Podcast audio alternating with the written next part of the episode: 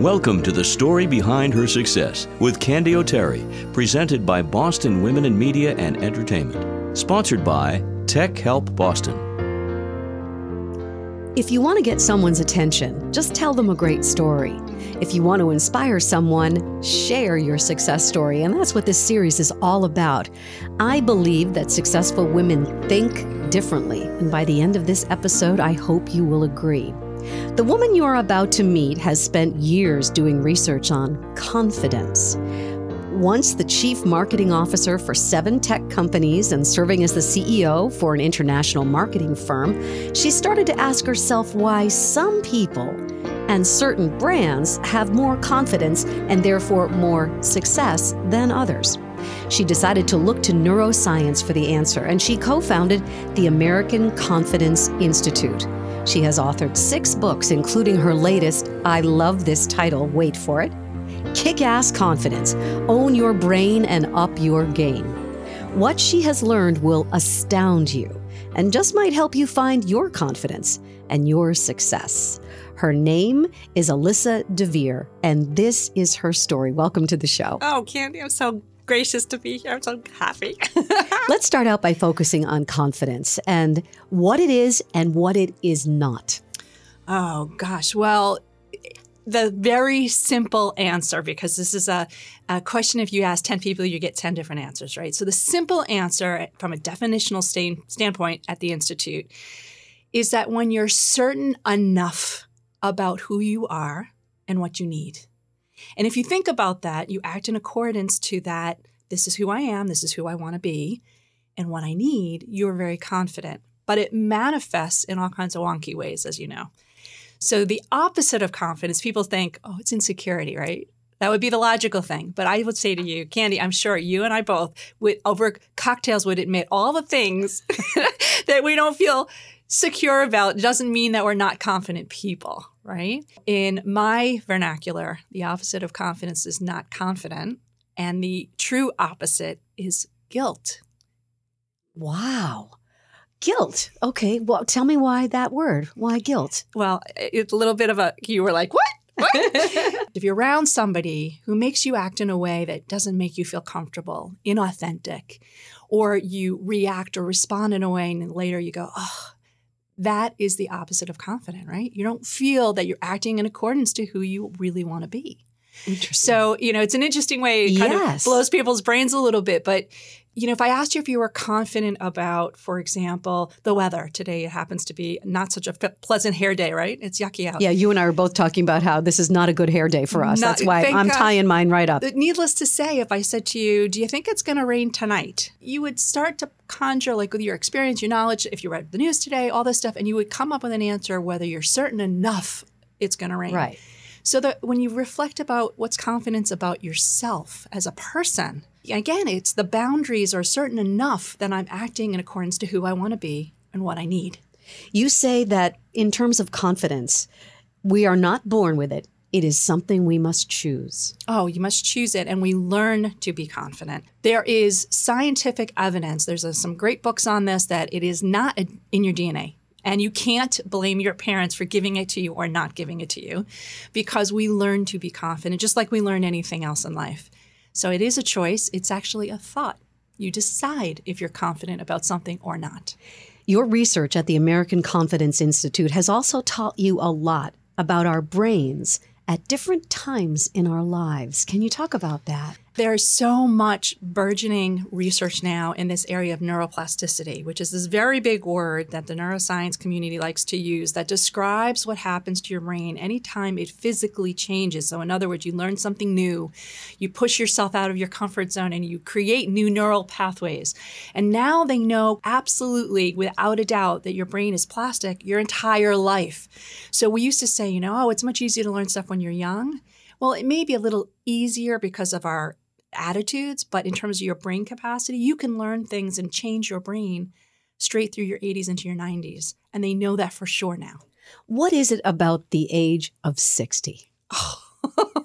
You've been watching my stuff. I love this. You know, usually I stump people with this question, which is, you know, what when does your confidence peak as a as an individual, men and women?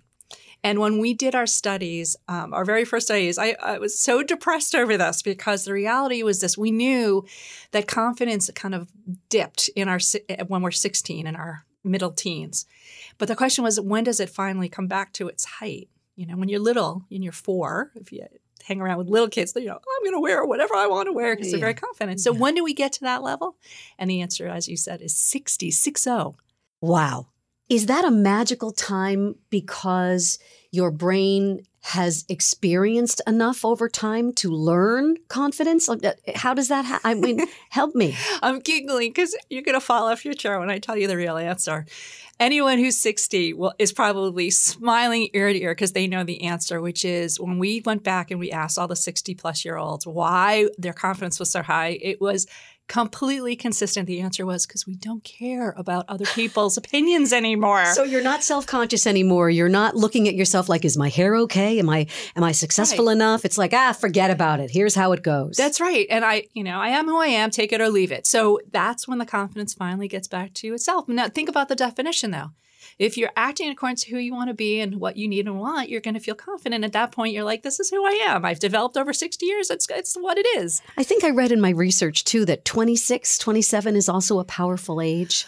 It's not just a powerful age, it literally is the time that the brain is fully developed. And in particular, the prefrontal cortex is right behind your forehead. And that part of the brain is where all the good stuff is, so to speak. Your analysis, rationalization, your ability to, to feel confident, to decide confident things. But it doesn't fully develop till you're 26. So here's the thing. Remember when you were like in your teens? No wonder I shouldn't have gotten married when I was 21 and it didn't work out very well. Well, you know what? Think about it. You yeah. make a lot of emotional decisions as a teenager. I have two teenager sons myself. And you know, I just watch the way they operate and I have to keep reminding myself it's because they don't have the toolkit yet there.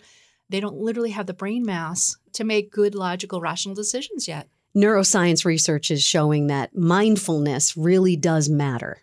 What happens to our brains when we do yoga, when we meditate, when we practice mindfulness? Well, mindfulness is a synonym really for awareness.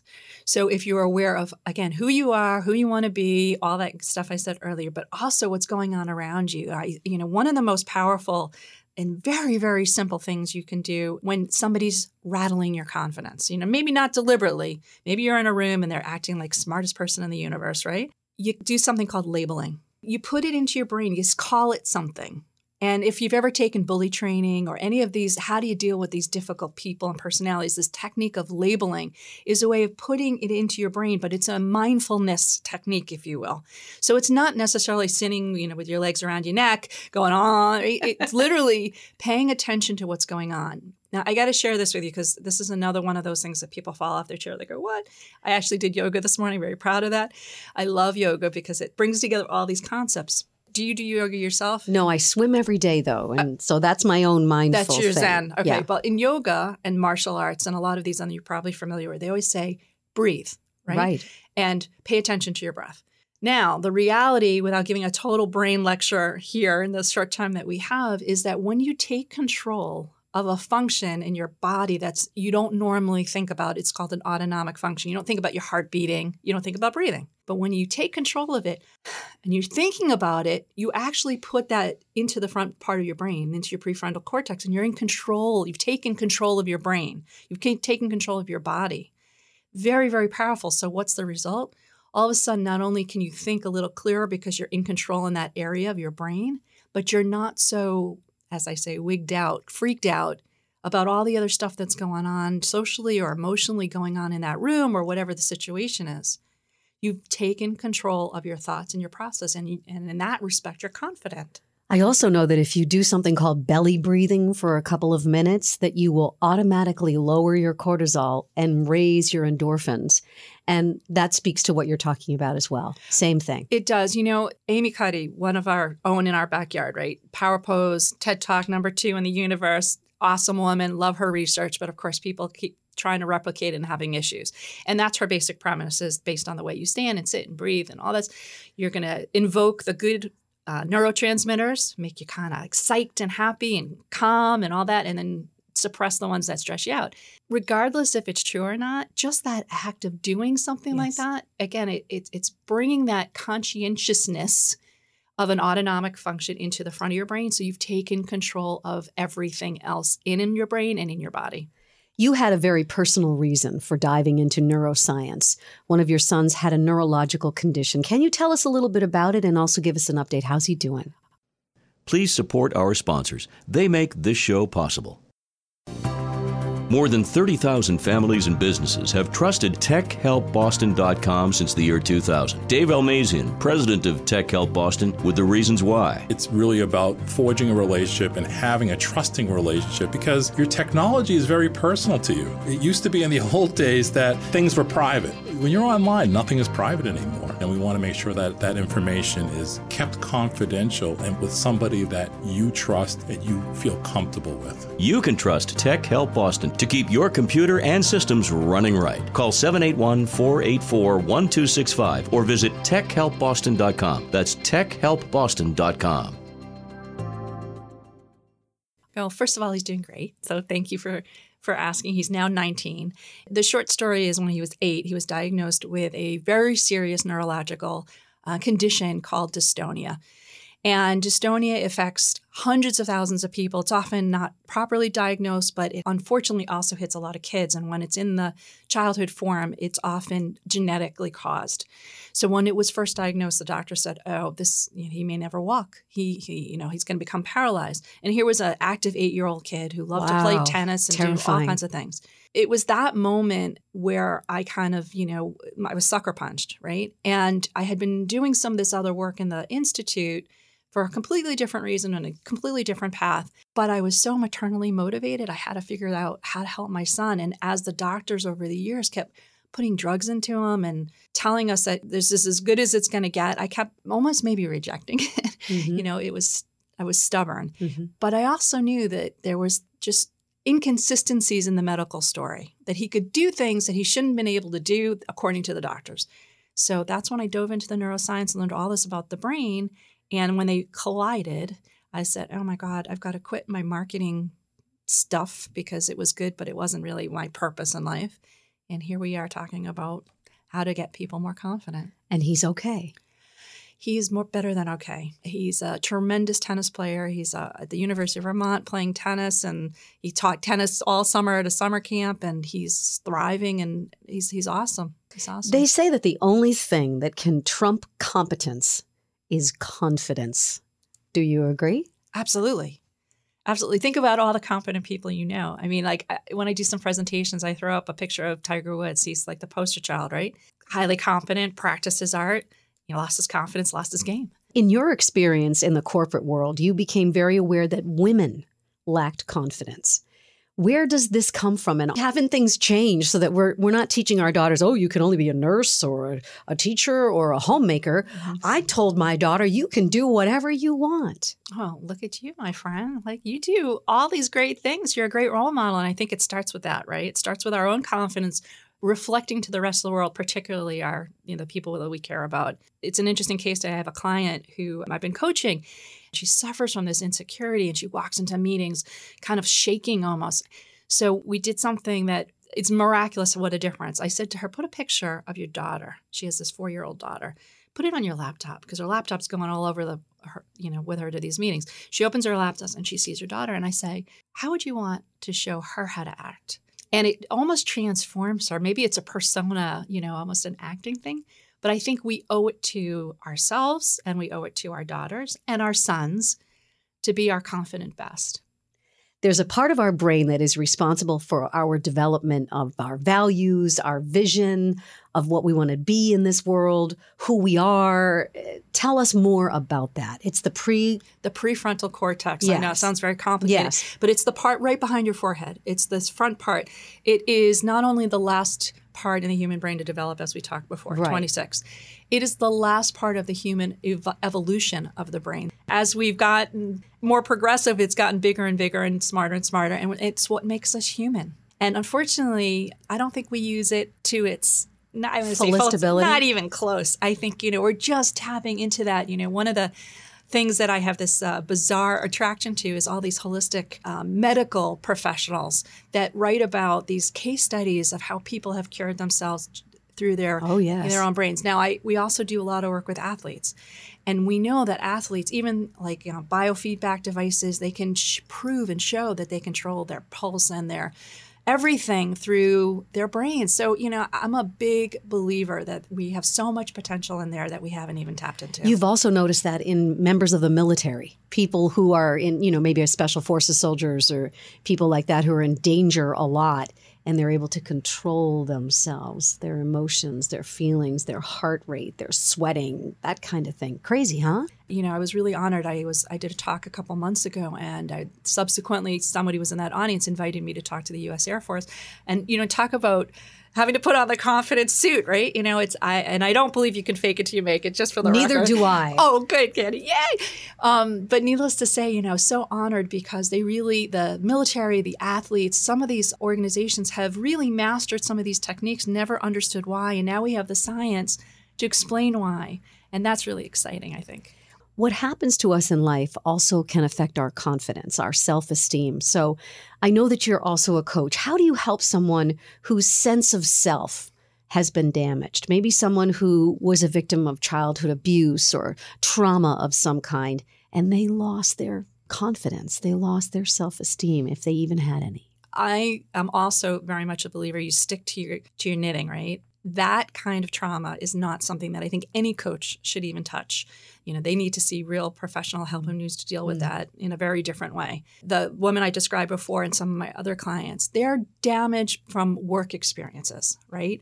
And that I can help them with because part of the understanding is under is first un, knowing that it happens to everybody. That I have a group of very senior women that I'm working with right now. We, I do these peer group programs, and they're the most senior of senior. And let me tell you, they're as insecure and un, not confident as the rest of us. So first knowing that, and I think the second thing is that we often assume that we've caused it or we can control other people. And when you let those things go and you realize, you know what, the only thing I can control is how I act and react. Can't even control your hair, right? But you can control the way you act and react. It's very empowering. You are a dynamic public speaker. I've seen some of your speeches. What is your goal when you walk on that stage? You you say this is not motivational fluff. no, I, Draw me a picture. well, first of all, I um, grew up in New York. I'm a New Yorker now. I live in Boston, so you're, you're not a Yankee fan, are you? I, I'm I'm neutral. I'm not going in any direction there. But you know what? Here's the thing. Like I, I'm a little cynical, right? And I don't want people blowing stuff at me. Like you can do it. Like you know, just get out of my face, right? One of my qualifiers for my audience is that I like to speak to intellectually competitive people because they're the ones who are pushing themselves and they want to be smart and they want to be respected for their intelligence. And they get into a work environment and it's at or a, or a university. You know, I speak at some of the best universities in the country, and the and you know they're bonking heads literally with everybody around them. And then after a while, they get so tired, they get so beaten down that their confidence is shot. From my perspective, if I can give them the evidence that gets them over that hump that they can control and manage their confidence. And at the same time, that this is just part of life, but part of life is learning how to not so much roll with the punches, but know what to do once you get punched. That resilience and that persistence, I think that is the key to success. Have you ever needed a dose of confidence? Constantly. Go ask my husband. Oh, man. Ask my dog. He's my office mate. More than not, I'm like, today, just not today. But you know what? Here's the thing I have a toolkit and I have a support network. And I also have a lot of knowledge at this point that when the lows hit, you know, even if it's a minute or a day or a month, I know that it'll pass. And I can use some of these tools and techniques to kind of bring me back to the next cycle. You are also a guitarist and a vocalist. You sing with a oh, band. Oh, no, she's make Come on now, tell tell tell me about this part of your life. this part of my life. So, oh gosh, I studied guitar at a very young age and I was really good and then gave it up like a lot of kids because my parents didn't make me do it, right? And then I met my husband who was a decent guitarist at the time. Since the last couple of years, he's become incredible. And he actually makes guitars now too, which is kind of cool. He kind of dosed me into playing over the years. And then my kids started becoming musical. And so we started singing together. And then people would say, You should perform. Is this a Von Trapp family experience we're Well, about to have here? you know, we, we we're my my family name is Weinstein, so we call ourselves the Von Weinsteins, just just so you know. But um, no, in truth, is one of the things that we love to do is there's oftentimes opportunities for fundraisers where we can go and play and um, raise money for causes that really mean a lot to us. And, you know, it's just awesome. I love it. Looking back through the rear view mirror on a career that continues to unfold for you, what are you most proud of? You know, I mean, I could give you the easy answers, right? I could I could talk about my family, I could talk about the research. I think I'm most proud about becoming confident and understanding it enough that I can help other people well before I'm 60 because that is a gift. And, you know, you asked me about mindfulness before. I think we all race through life, particularly if you're New Englanders or New Yorkers or, you know, intellectually competent, we're racing through life. I'm just so grateful that I was mindful enough at the time to realize that there was something really juicy and great and important here. And when people say, What's my why? You know, we all want to have an impact. We call it purpose or we call it whatever. We all want to have impact. There's nothing greater than getting off a stage or getting off a call with a client or whatever the format is and having people go, You just made me feel whole again. Like, it's pretty nice. Uh, where else can you do that in life, right? Who has been your role model? Oh, I've had many. I've had many, in both men and women, I will say. You know, I have one of my best friends is Brazilian. I joke with him all the time because he was kind of like a tough love mentor, really tough love mentor. And I hated him at times, right? But one of the things that I really appreciate is when people are honest. I, you know, I think, and you have probably had this experience more than any human being I personally know. You get off the stage and everyone's like, "Oh, that was great. That was great." Nobody's going to tell you you suck, right? but the people that will come up to you and say, "You know, I really loved when you did X," or you know, I didn't really like that. That kind of tough love or complimentary um, reality, whatever you want to call it. I've really appreciated that. So anytime somebody does that, I often um, wind up being their best friend because I want to ask them more. I want them to talk to me, and I I love those relationships. So I have a lot of people who have been gracious like that. Adversity is a great teacher. When an obstacle is in your path, how do you get around it? Uh, I kick its ass, of course. uh, you know. I, sometimes you don't even know it's an obstacle, right? You just think it's part of the process, and you look back and you're like, man, that was just a, ton, oh, a ton of wasted time and energy. But I think, you know, when I know that it's literally an obstacle, I'll look to see if there's another way to get around it, you know, or if I'm meant to really kick its ass and learn from that obstacle. Because I think sometimes those are the speed bumps of life that we aren't mindful about, and they can be the most rewarding, right? You get through that obstacle and you go, oh, I can do anything, right? Success means different things to different people. And I think our definition of it changes throughout the course of our lives. Right now, where you are sitting across from me, what does success mean to you right now? Very simply, when I go to bed every night, I want to look back and say, I gave something to the world that was of value.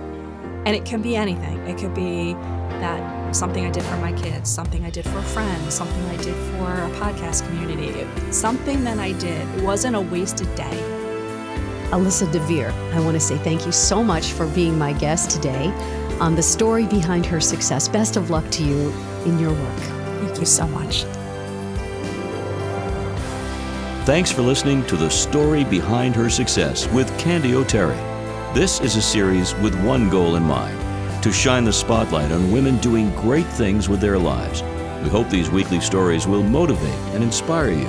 If you'd like to suggest someone for Candy to interview, she'd love to hear about it. Connect with her anytime on Facebook, Twitter, and her website, candyoterry.com. That's C A N D Y O T E R R Y.com. You'll find all of these links in the show notes. What's your story?